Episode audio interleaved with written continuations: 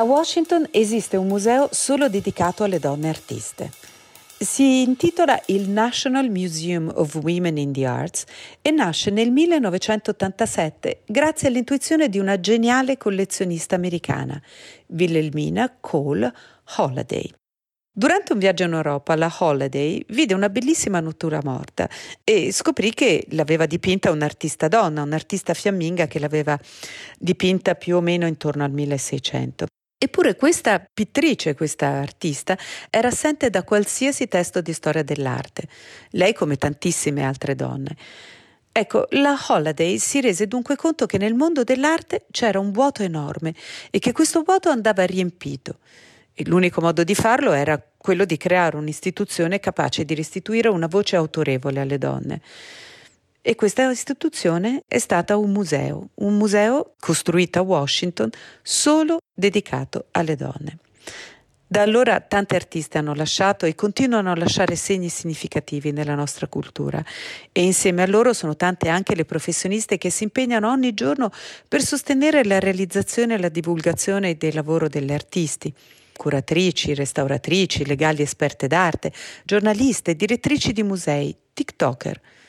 Incontreremo alcune protagoniste di questa energia femminile che significa tanto nel mondo dell'arte e attraverso un itinerario nei loro luoghi fisici ed emotivi scopriremo il percorso personalissimo che le ha condotte a vivere dedicandosi interamente all'arte. Questa è Mappa d'Artista, podcast di The Aptitude for the Arts e io sono Francesca Filiasi.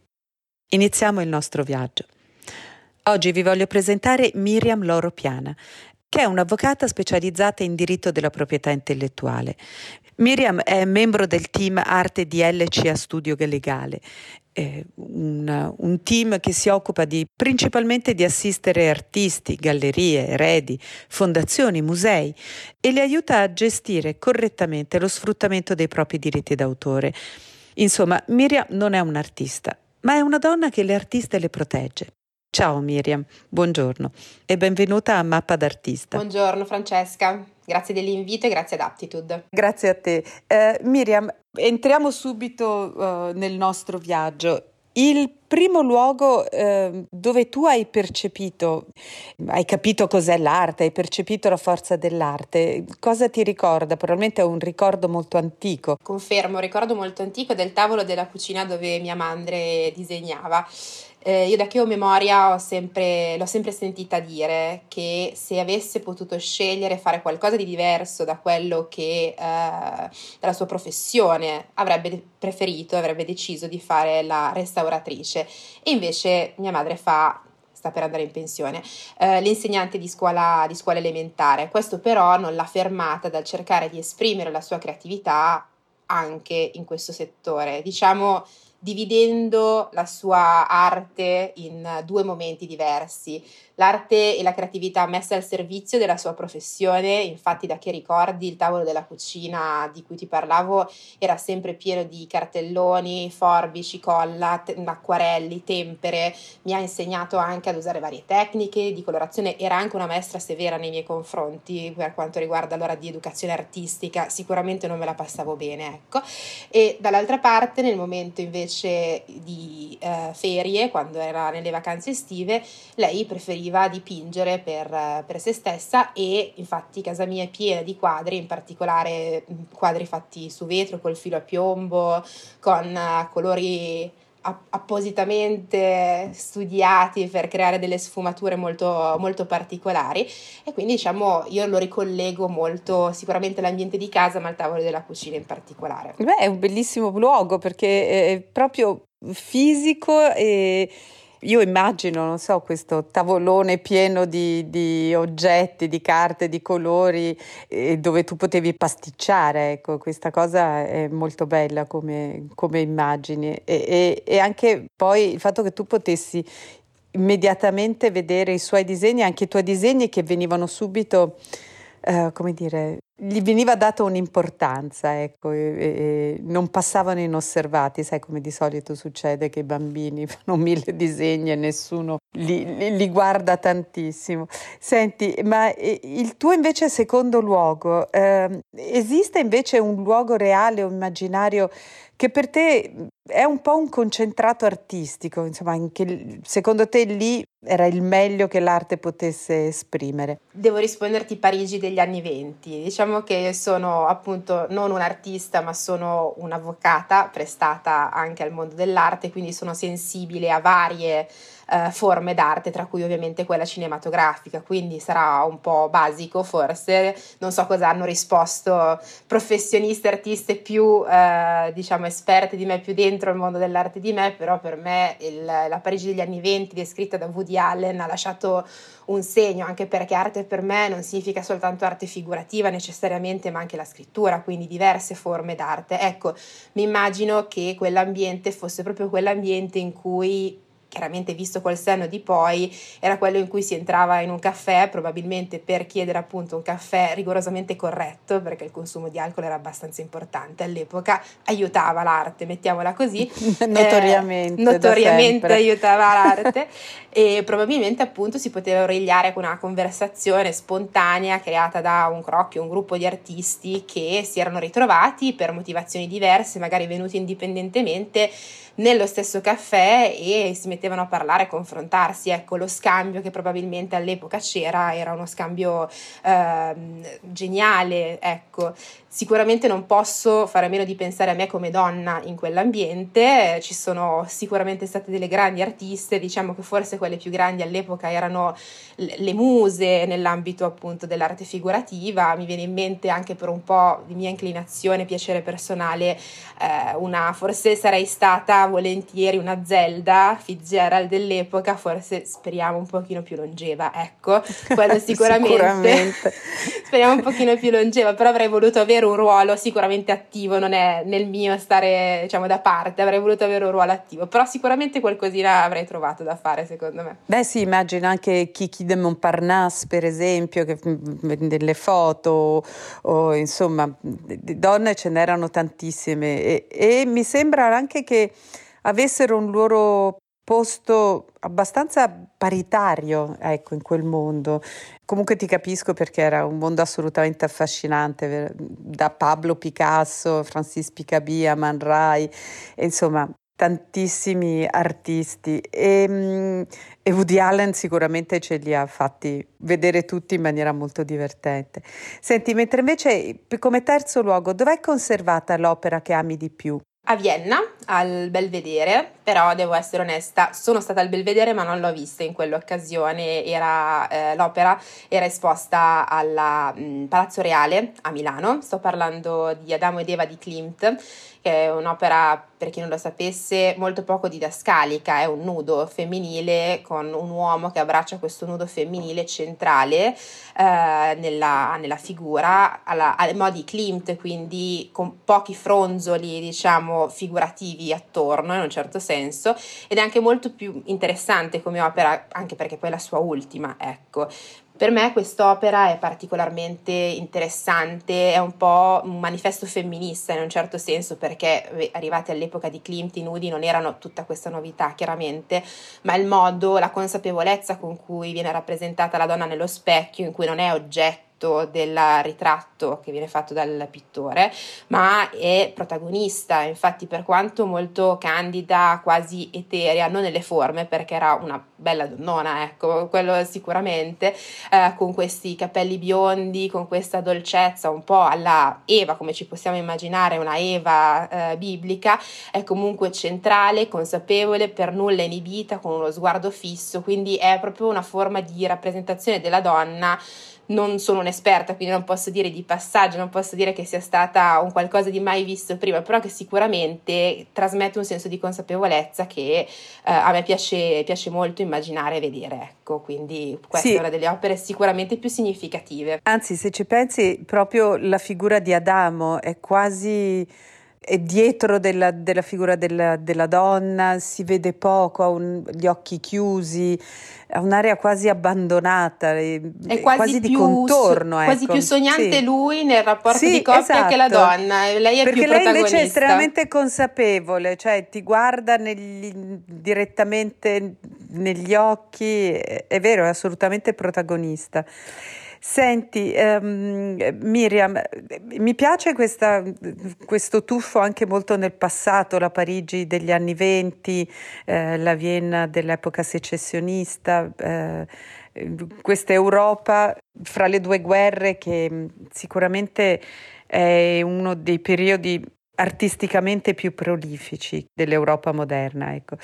Um, io volevo capire anche se c'è, sempre parlando di luoghi, qual è il luogo che ti ha, ti ha maggiormente influenzata nella tua concezione dell'arte, nel tuo, nella tua passione nei confronti dell'arte. Ti farò ancora più contenta, faccio un ulteriore salto nel passato e quindi ti rispondo la Cappella Sistina, ah, non, per, non per l'ovvia, indiscussa e in un certo senso scontata bellezza della Cappella Sistina, perché quella è indubbia, ma un po' per quello che rappresenta la Cappella Sistina ai giorni, no- ai giorni nostri a livello di lascito ereditario dell'arte parte del, del passato. Se devo fare un altro par- parallelo cinematografico, mi piace molto il cinema, io sarei stata sicuramente un monument man nella seconda guerra mondiale, quindi per me la Cappella Sistina è una rappresentazione dell'importanza dell'arte passata, ma anche banalmente per le storie che sanno un po' tutti dietro la, la commissione della Cappella Sistina, le vicende tra l'artista e il Papa, tutto quello che eh, è stato portato ai giorni nostri tramite quest'opera di indiscussa bellezza. Ecco,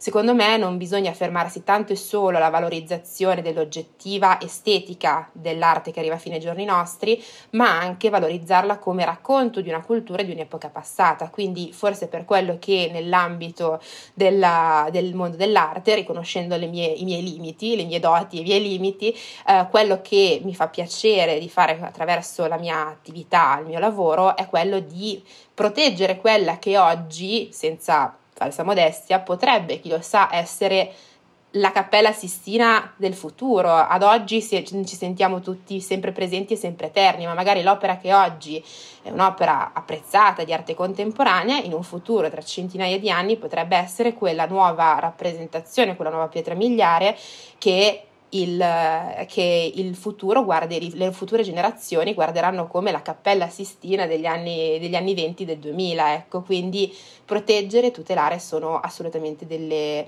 eh, delle priorità. Per quanto, per quanto, mi riguarda. E quali sono, diciamo, i tuoi strumenti principali per riuscire a a fare questo? Beh, innanzitutto quello che, quello che, cerchiamo di fare il più possibile, almeno io sono specializzata in proprietà intellettuale, quindi dare giusta valorizzazione, divulgazione alle, alle opere, in maniera tale che ne venga compresa l'importanza e dall'altra parte anche un po' appunto la limitazione nella circolazione delle opere e nella tutela della loro eh, immagine. C'è una diatriba che va avanti con un mio collega da un po' di tempo, per cui secondo lui i beni culturali dovrebbero essere liberamente riproducibili. E quello che gli dico ogni tanto scherzando, dico sì, il David di Michelangelo, per esempio, dovrebbe essere liberamente riproducibile, però poi un attimo che finisce in una pubblicità, in un qualcosa dove gli mettono in mano, non so, un salame o qualcosa di particolarmente svilente, qualcosa che appunto non è in linea con quello che dovrebbe essere l'aurea, l'aura e il valore, il rispetto che deve essere attribuito alle opere d'arte. Ecco, quello è il primo passo, poi appunto par- parlo di proprietà intellettuale, quindi è qualcosa di etereo e intangibile nella, nella mente delle persone, però diciamo la tutela legale è già, è già qualcosa, ecco, mettiamola così. Arriviamo anche al quinto luogo di questo nostro percorso. Mm, abbiamo iniziato questo viaggio eh, dalla cucina di, di, casa tua quando eri piccola e, e da lì siamo subito usciti per arrivare a Parigi negli anni venti, a Vienna nell'età secessionista, nell'epoca secessionista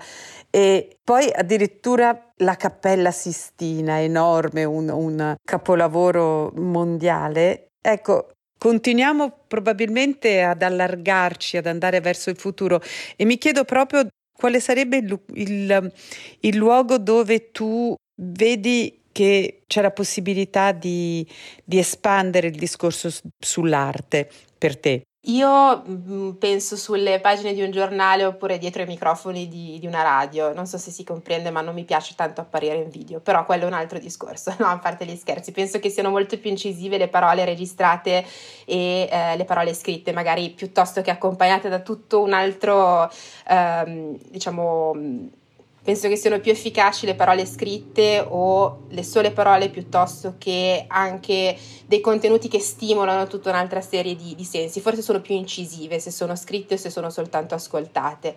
Io eh, nel mio piccolo cerco di unire l'attività di avvocata con quella di anche eh, contribu- contributor per alcune riviste d'arte in cui parlo sempre di temi legali, quindi ovviamente è mh, sottinteso, si parla di quello di, di quello di, cui si sa, non potrei mai mettermi a parlare o raccontare di qualcos'altro, quindi ognuno ha il suo ambito di competenza, però cerco di esprimere in questo senso la mia creatività attraverso un medium che mi è congeniale, la parola. Fondamentalmente penso si sia capito, dato che parlo velocemente e tanto. non solo velocemente, ma in realtà parli benissimo, cioè con un'estrema chiarezza. Io ti vorrei come legale, sono molto felice, Sono molto felice di saperlo. Mi sento estremamente rassicurata in questo senso, per cui consiglierei a qualsiasi artista che a un certo punto sente la necessità di vedere il suo lavoro protetto o comunque insomma di avere dei consigli, senz'altro di rivolgermi, di rivolgersi a te, ecco, questo cioè, Per intanto questo, a parte grazie, però a parte questo diciamo che è un po' il primo passo, poi non si sa mai nel futuro se deciderò di lanciarmi in qualche attività più artistica e meno divulgativa però insomma no, vivo questa situazione al momento non assolutamente non come un compromesso, ma come una cosa che mi rende molto felice fare e mi permette di fare entrambe le cose che mi piacciono, quindi scrivere, parlare, raccontare, divulgare e insomma anche quei dieci anni e più di studi che mi hanno portato alla, alla, laurea e ad ottenere un titolo come avvocato, diciamo, non vorrei proprio cestinarli così, ci sono abbastanza affezionata alla mia professione, ecco, quindi sono felice. Senti, ma a proposito della tua professione, a proposito del futuro, nel futuro, come vedi i famosi NFT, che ricordiamo brevemente che cosa sono? Eh, i non fungible token, non fungible token eh, eh, sono una forma di eh, certificazione di, di, unicità di un bene, diciamolo tra virgolette, eh, digitale che appunto senza l'ausilio dell'NFT sarebbe molto più facilmente non tanto copiabile perché brutto dirlo ma anche gli NFT sono copiabili ma sarebbe molto più difficilmente identificabile come unico e digitale Cosa ne penso? Penso che i tempi siano un po' prematuri per capire se si tratta di una bolla speculativa oppure di uno strumento che poi nel futuro avrà un, un, un suo seguito. Personalmente personalmente non posso sbilanciarmi sul mio apprezzamento personale sugli NFT, sono una forma di sperimentazione che probabilmente viene accolta e viene rappresentata ad oggi come erano, come erano percepiti i video eh, 40 anni fa, oppure altre forme di strumento nuovo e quindi un po' mistificato nei, negli anni passati. Certo è che eh, la tangibilità delle opere a volte è insostituibile. Se devo rapportarmi agli NFT al, nel mondo di oggi, preferisco forse l'NFT utilizzato come strumento sociologico, come nell'esperimento che ha fatto Damien Hirst. Non so se ne avete sentito parlare, vi racconto brevemente. Um, Damien Hirst ha creato delle opere fisiche in un'edizione limitata in un'edizione limitata e ha creato il relativo NFT. A fine luglio di quest'anno, se non sbaglio, chi ha acquistato l'opera barra NFT dovrà fare una scelta. Si tiene l'NFT, l'opera fisica viene distrutta, si tiene l'opera fisica, l'NFT viene bruciato perché anche gli NFT possono essere bruciati. Come si fa a fare la scelta? Sono penso 2000 piccole, 2000 opere, ognuna singolarmente differente, che ha dei dettagli singoli differenti l'una rispetto all'altra. Il valore finale che le opere avranno dipenderà anche tantissimo da quanti NFT sono stati bruciati, quante opere originali sono, sono quali opere fisiche, non originali ma fisiche, sono state, uh, sono state distrutte eventualmente. Quindi mi piace di più pensare all'NFT come uno strumento per diciamo, sociologico per vedere un po', per testare il polso del, del mondo dell'arte più che l'NFT in sé, se devo essere onesta. Il progetto si chiama esattamente Great Expectations, non a caso, secondo me è interessante le grandi speranze che si hanno nei confronti di questo NFT. Senti Miria, ti ringrazio moltissimo. Sei stata perfetta e, e, ancora tante grazie veramente di aver partecipato a Mappa d'Artista. Grazie ad Aptitude per l'invito. Grazie a te. Avete ascoltato Mappa d'artista di Francesca Filiasi per Aptitude for the Arts, producer Lucrezia Ponzano, in redazione Valeria Picarone e in cabina di regia Dario Forlani. Grazie ancora e al prossimo appuntamento.